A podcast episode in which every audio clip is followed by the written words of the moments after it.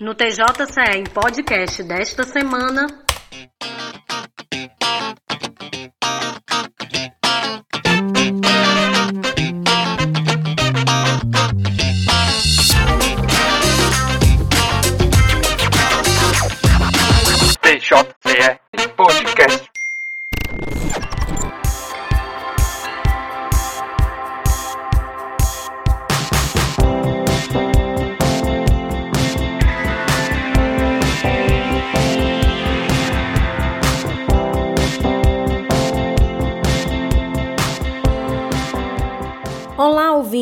Está começando mais um TJCE em podcast.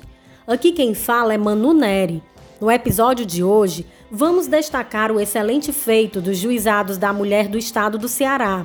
As unidades têm a terceira menor taxa de congestionamento do país entre as varas ou juizados especializados em violência doméstica e familiar contra a mulher, segundo dados do Justiça em Números 2020 do Conselho Nacional de Justiça. Diz aí, Ulisses. É isso aí, Manu. O Judiciário Cearense ficou atrás apenas do Distrito Federal e do Amapá. Os juizados de Fortaleza e Juazeiro do Norte diminuíram a taxa de congestionamento de 84,3% em 2018 para 43,5% em 2019. Para saber mais detalhes sobre esse grande feito do Tribunal de Justiça do Ceará, o TJCE em podcast conversou com as juízas titulares do primeiro e segundo juizados da mulher da capital, Rosa Mendonça e Tereza Germana. É isso aí, Ulisses. Em nosso bate-papo, as juízas explicaram como conseguiram dar andamento e solucionar casos novos que surgiram ao longo do ano de 2019, assim como processos de anos anteriores. Podcast.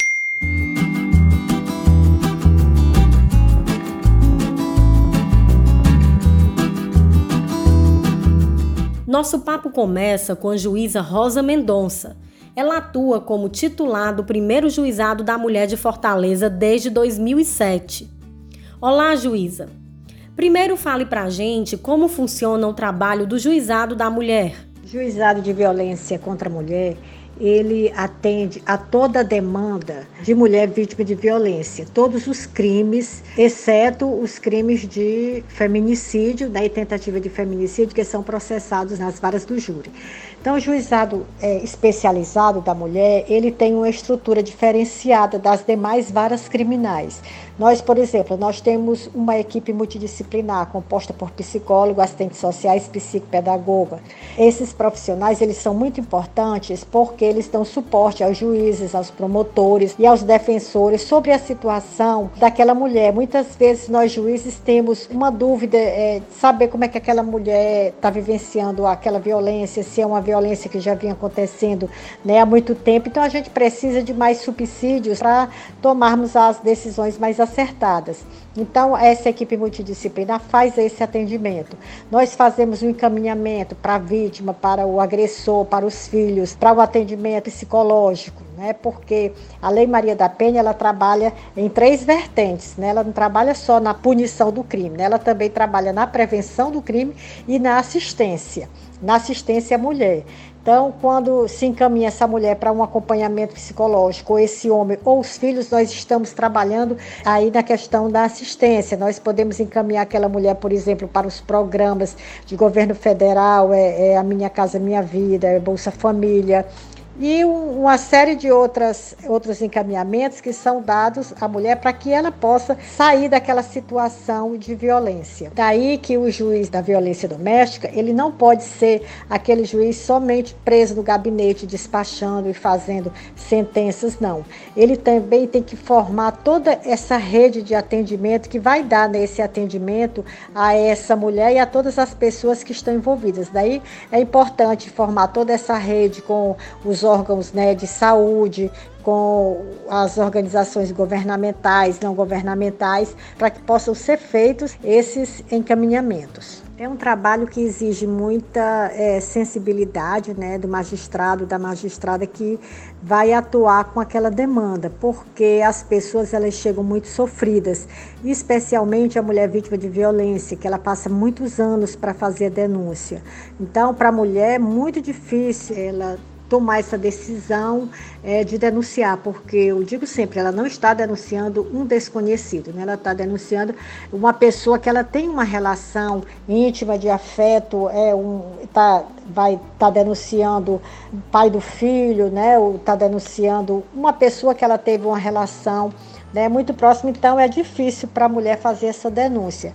Daí elas chegam muito fragilizadas no juizado, então tem que haver muita sensibilidade né, do magistrado, da magistrada, para atuar com essa demanda. Na verdade, o trabalho nos juizados especializados, é, o trabalho jurídico é muito pequeno, né? o, o trabalho maior é exatamente essa questão é, da assistência e da prevenção. Na prevenção, nós atuamos fazendo né, diversas essas palestras em escolas, né, em diversos órgãos, né, empresas públicas, empresas privadas, hospitais, sempre participando de debates, que é exatamente para a gente fazer uma divulgação da Lei Maria da Penha, porque essa divulgação é muito importante, porque tira a questão da violência doméstica de dentro das quatro paredes e ganha o espaço público. E com isso, a mulher se sente mais encorajada né, é, em fazer aquela denúncia. Acabou aquela história que antigamente se dizia que briga de marido e mulher não se metia a colher. Hoje em dia a gente está vendo que há necessidade da gente falar sobre o assunto, da gente meter a colher, da gente ajudar né, mulher, procurar não julgar, porque é difícil a posição da mulher, como eu falei anteriormente. Tem que fazer com que as pessoas entendam os tipos de violência, né? porque a maioria das pessoas só acha que a violência contra a mulher é aquela violência que deixa uma marca, né? uma marca no corpo, a violência física. Nem as próprias mulheres, nem os próprios homens e nem a sociedade reconhece, por exemplo, a violência psicológica, que é uma das mais é, nefastas violências. Ela não deixa nenhuma marca no corpo, né? mas deixa aquela marca profundamente na alma da mulher e aquilo ali vai fazendo com que a mulher perca a autoestima e a partir do momento que ela perde a autoestima aí começam né, a se instalar uma série de doenças, né, uma série de doenças, por exemplo, como a depressão, como a fibromialgia, hipertensão, uma série de doenças adquiridas, tudo por conta muito dessa violência psicológica que as pessoas não entendem. Né? A violência sexual que é pouco denunciada. Eu estou há mais de 12 anos no juizado e eu até hoje recebi pouquíssimos casos. Eu posso até dizer que somando tudo não chega, eu acho que não chega nem a 15 casos de violência sexual, porque a mulher também não entende, ela acha que é, por ela ser casada, por ela conviver com aquela pessoa, ela está obrigada a muitas vezes a manter uma relação sexual, a fazer atos que ela não concorda por achar que aquilo ali é uma obrigação. Tem também a violência, né? A violência patrimonial que também está acontecendo muito do homem, né? Se apropriar de bens e dinheiro da mulher. Tem a violência moral que também é uma violência que acaba muito, né? Com a autoestima da mulher, que é a calúnia, a difamação e a injúria. São todas essas violências que a gente tem que cada vez mais falar para que as pessoas se conscientizem, a mulher se conscientize que está passando por aquela violência, que é importante ela denunciar, porque sem a denúncia o, o sistema de justiça não está sabendo, não, não tem como saber o que aquela mulher está passando e não tem como atuar. Os juizados da mulher do Estado estão em terceiro lugar entre os tribunais de justiça do país com a menor taxa de congestionamento. Como o Poder Judiciário do Ceará atuou e quais ações foram essenciais para chegar nesse resultado? Nós tínhamos uma taxa de congestionamento é, muito alta. É, em 2018, essa taxa era em torno de 84% e no ano de 2019 ela caiu pela metade, né, que é 43,5%. E essa taxa de congestionamento, né, que é, é, um dos índices aferidos pelo Conselho Nacional de Justiça e que é publicado nesse relatório Justiça em, número, em números, é, essa taxa ela é ligada é, ao acervo processual daquela unidade, né, a quantidade de processos existentes naquela unidade, os processos que entram, os processos que estão em tramitação, o julgamento e a baixa desse acervo. Segundo o CNJ, quanto maior o índice desse congestionamento, maior é a dificuldade que o tribunal tem em lidar com esse acervo. Então, nós, aqui nos juizados do Ceará, nós tínhamos eh, essa, essa taxa de congestionamento altíssima e nós conseguimos reduzir pela metade, conseguimos dar essa resposta muito positiva. É, nos dois juizados é, é daqui do Ceará, que diga-se de passagem, detém 56% do total dos processos de violência doméstica em tramitação no Estado, né, conseguiram, nesse ano de 2019, dar andamento julgar casos novos que entraram, né, bem como os processos que estavam parados né, dos anos anteriores. O Tribunal de Justiça é, aqui do Estado de Ceará teve uma participação fundamental para que nós atingíssemos esse índice, né, esse lugar de destaque. Um fator determinante foi a atuação do Núcleo de Produtividade Remota né, e do Núcleo de Qualidade de Informação do Tribunal de Justiça, que esses dois núcleos concentraram esforços nas baixas processuais. Acontecia que nos nossos juizados, as unidades tinham muitos despachos e decisões que precisavam de cumprimento dos expedientes e o núcleo auxiliou nesse trabalho. Então, é, nós despachávamos, mas aquele processo permanecia vivo porque nós não tínhamos servidores suficientes para dar andamento naquelas decisões. Então, esse núcleo atuou muito nisso e aqui em Fortaleza nós tínhamos em torno de 30 mil processos e após o trabalho desse núcleo nós conseguimos reduzir para cerca de 16 mil processos. Também houve a nomeação de mais quatro servidores aqui no Juizado de Fortaleza, servidores efetivos do Tribunal de Justiça, complementando o nosso quadro, né? Teve também a nomeação de duas atendentes e os estagiários para atuação no Juizado aqui de Fortaleza. Nós tivemos também a implantação de uma central de oficiais de justiça exclusiva para atuar nos juizados da violência contra a mulher de Fortaleza, composta por 11 profissionais. Então foi muito importante essa central porque esses oficiais, eles foram capacitados, eles foram treinados para atuar, né, somente nos casos de violência doméstica. Então isso aí deu uma agilizada também muito grande nos processos. Nós também temos que ressaltar as campanhas, né, da Semana da Justiça pela Paz em Casa, que ocorre três vezes durante o ano.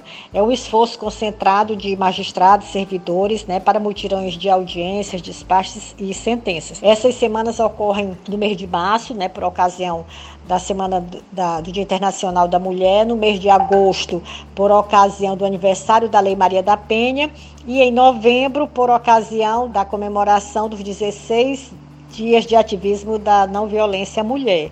Esse ano, por conta da pandemia, nós não realizamos nenhuma dessas semanas, mas no ano passado e nos outros anos anteriores foram realizadas essas semanas e que também ajuda muito na movimentação dos processos. E por fim, todas essas ações a gente tem que louvar, né, porque isso só foi possível graças ao comprometimento das pessoas que trabalham nessas unidades especializadas, né, os juízes, os servidores e também a atuação da Coordenadoria da Mulher do Tribunal de Justiça, que é capitaneado pela desembargadora Lígia, que articulou, né, foi articuladora dessas ações e que está à frente né, dessas ações, desse planejamento. Então, todas essas ações que explicam o bom desempenho do Ceará nesse relatório da Justiça em Números e que nos deixa né, muito satisfeitos, né, muito felizes por ganharmos esse lugar de destaque. Juíza, na sua visão, o combate à violência doméstica é uma luta apenas da justiça ou um trabalho conjunto com a sociedade? Olha, eu não canso de repetir que a violência contra a mulher não é um problema só da mulher que está sofrendo violência, ou da polícia, né, ou da justiça. A violência contra a mulher é um problema de todos nós enquanto sociedade. É um crime que ele não atinge somente a mulher, ele atinge né, a, a toda a família, ele atinge os filhos daquela mulher que é vítima de violência, ela atingiu o agressor, os familiares e a sociedade. Porque o que a gente vê é que toda essa violência social que nós né, vivenciamos, ela sai exatamente de onde? De dentro de casa. Então, se dentro de casa os filhos veem aqueles desentendimentos, o, o a violência, o, o, pai agredindo a mãe, então a, aquela criança, aquele jovem, ele não, não vai ter outra forma de resolver os conflitos dele a não ser pela violência, que é o que ele está acostumado a ver, o que é que ele presencia, né? Então, daí a importância de ter o engajamento de todos nós, de toda a sociedade, da imprensa, a divulgação da Lei Maria da Penha, né, dos serviços de atendimento à mulher, do encorajamento que a gente deve dar a essa mulher para que ela possa levar a denúncia adiante. Agora, teve uma lei muito importante que a gente ainda não sabe como vai operacionalizar, mas é a questão de determinar aquele agressor para um acompanhamento né, psicológico como uma obrigação. Então é muito importante a gente também ter o olhar para esse agressor, porque não adianta somente punir, até porque, como eu disse, a Lei Maria da Penha ela não veio somente punir, né? Ela também veio para educar, ela veio para reeducar. Então a gente tem que ver a questão daquele agressor, tratar aquele agressor, porque só a punição não vai resolver. Ele passa preso um, um tempo, mas quando ele sair, ele volta a se relacionar com aquela mesma mulher ou com outra e vai continuar cometendo a violência. Daí todos nós nos engajarmos, todos nós denunciarmos. A denúncia ela pode ser anônima. Qualquer pessoa que veja uma mulher sofrendo violência, denuncie, liga para o 190, não precisa se identificar, tem que é, denunciar e ajudar aquela mulher a sair daquela situação.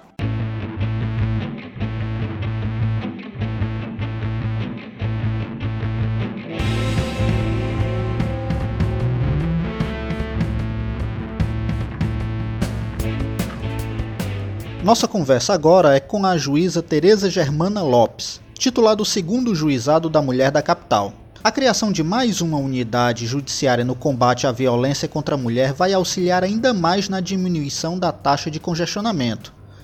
Como a nova unidade vem trabalhando para aumentar a produtividade? No dia 4 de junho desse ano, o Pleno do Tribunal de Justiça do Estado do Ceará aprovou em sessão virtual a resolução número 2 de 2020. Essa resolução instituiu o segundo juizado da violência doméstica e familiar contra a mulher de Fortaleza, além de definir a extinção e a transformação de competências de outras unidades. O objetivo de tais providências é melhorar o atendimento às demandas processuais sem gerar aumento de despesas para o Judiciário cearense. A nova unidade foi instalada no dia 22 de julho. Desde então, estamos trabalhando com dedicação máxima para obter diariamente uma elevada produtividade. Nesse sentido, estabelecemos metas diárias de despachos, decisões, sentenças, além da expedição de mandados judiciais, que nesse primeiro mês foi de 300 232 e da movimentação dos processos que estão sendo recebidos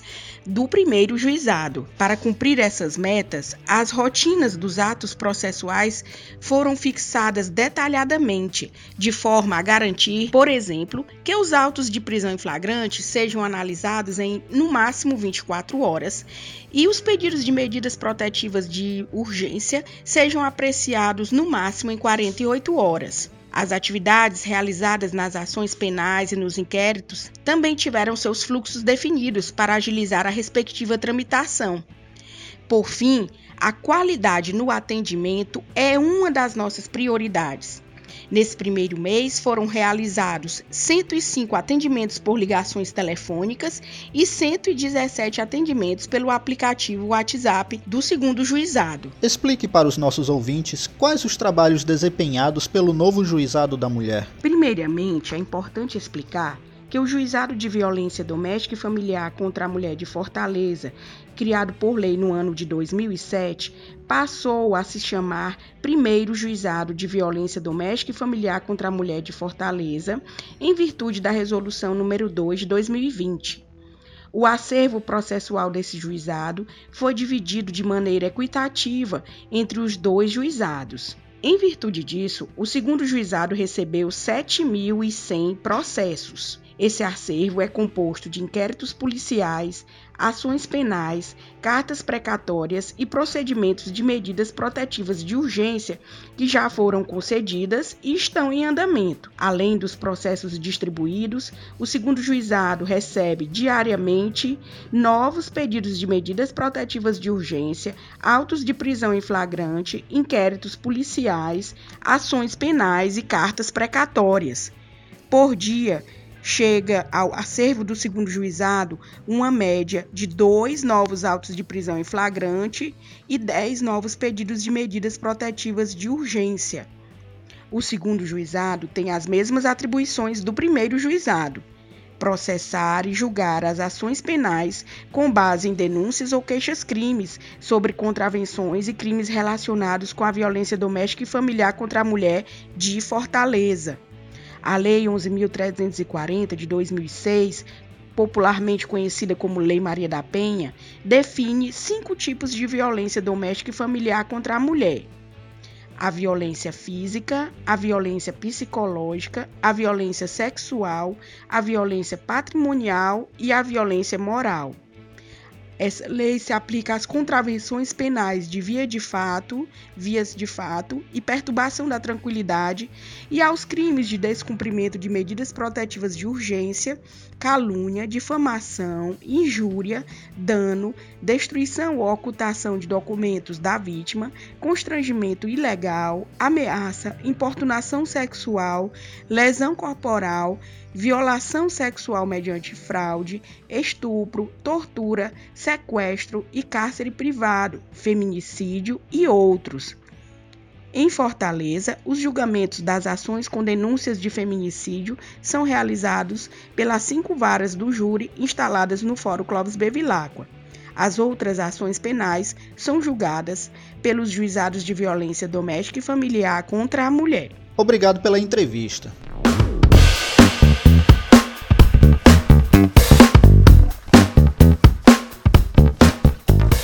Ao final do programa, a gente pede aos nossos convidados uma dica cultural. Pode ser um livro, um filme ou uma série.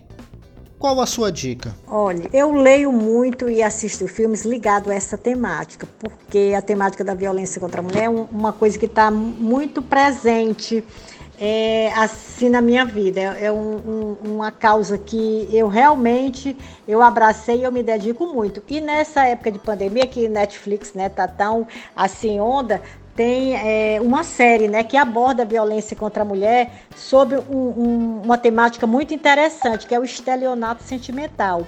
Inclusive, é baseado né, em fatos reais e foi produzido exatamente com a intenção de ajudar outras pessoas, outras mulheres que vivem nessa situação. E tem a história de uma brasileira né, que mora há muito tempo nos Estados Unidos né, e que, se não me engano, ela é do norte do, do Pará, do Amazonas e é retratada a história dela nessa série, né? É o Dirty John, que eu recomendo. No mais, eu agradeço a oportunidade de falar sobre o tema. É sempre bom a gente falar sobre a violência contra a mulher, porque quanto mais a gente fala, mais as pessoas é, se conscientizam.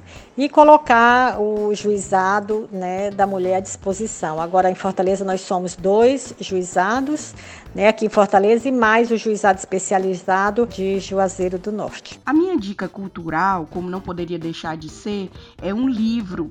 O livro se chama Sobrevivi, Posso Contar e foi escrito pela cearense Maria da Penha Maia Fernandes. Nesse livro são narrados os fatos mais importantes de sua vida e é uma leitura indispensável para que as pessoas possam entender bem a evolução no combate à violência doméstica e familiar contra a mulher, inclusive a criação da Lei 11.340 de 2006, que popularmente se tornou conhecida como Lei Maria da Penha.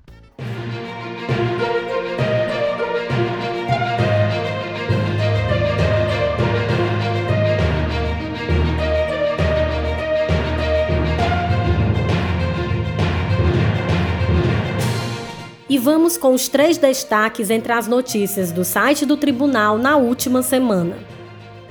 Desembargadores do TJCE aumentam produtividade em 15% e julgam mais de 21 mil processos durante pandemia. Pré-candidatos podem solicitar certidões online no TJCE para registro de candidaturas. Crianças acolhidas e padrinhos mantêm vínculo afetivo através de ligações telefônicas durante pandemia. Para ler essas e outras notícias, acesse o tjce.juiz.br.